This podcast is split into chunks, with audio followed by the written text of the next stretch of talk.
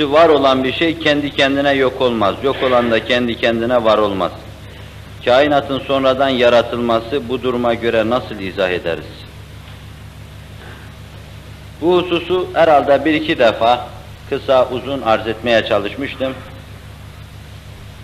Artık münakaşası yapılmayan mevzular arasındadır bu mesele. Şu şekliyle değil de var yok olmaz, yok var olmaz, Lavaziye'ye ait bir kanun bu zedelenmiştir esasen. Enerjinin mahfuziyeti bugün dedikodusu yapılabilecek bir meseledir.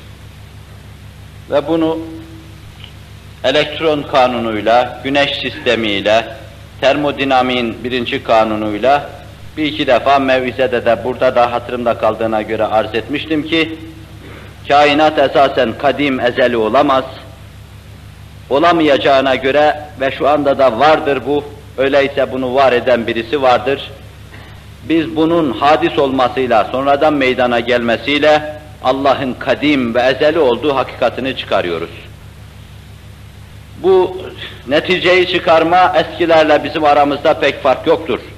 Bizim büyüklerimiz kainat mütehavvildir, değişip durmaktadır, mürekkeptir, bu türlü olan her şey hadistir, sonradan meydana gelmiştir. Kainat hadistir, mantıki kıyaslarıyla. Her hadisin bir muhtisi vardır, sonradan gelen kendi kendine olamaz bir şey. Onu icat eden birisi vardır. Kainatta hadis olduğuna göre onun da muhtisi vardır. O da Allah'tır. Hakikatini çıkarıyoruz. Binaenaleyh bu mesele çok bizi ilgilendirmez. İlim bu meseleyle meşgul oluyor. Kainat tav'i bir yok olmaya doğru gidiyor, sönmeye doğru gidiyor, sistemler sönmeye doğru gidiyor. Hiçbir hakikat olmasa bununla istimbat ederek diyoruz ki, şu anda sönen şeyin başlangıcı vardır. Buna ezeliyet isnat edilemez.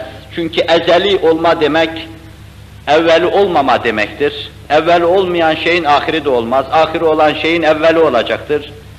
Allah ezelidir, sonu yoktur. Sonu olmadığı için Allah aynı zamanda kadimdir, evveli de yoktur. Bunlar sabit prensiplerdir, değişmez.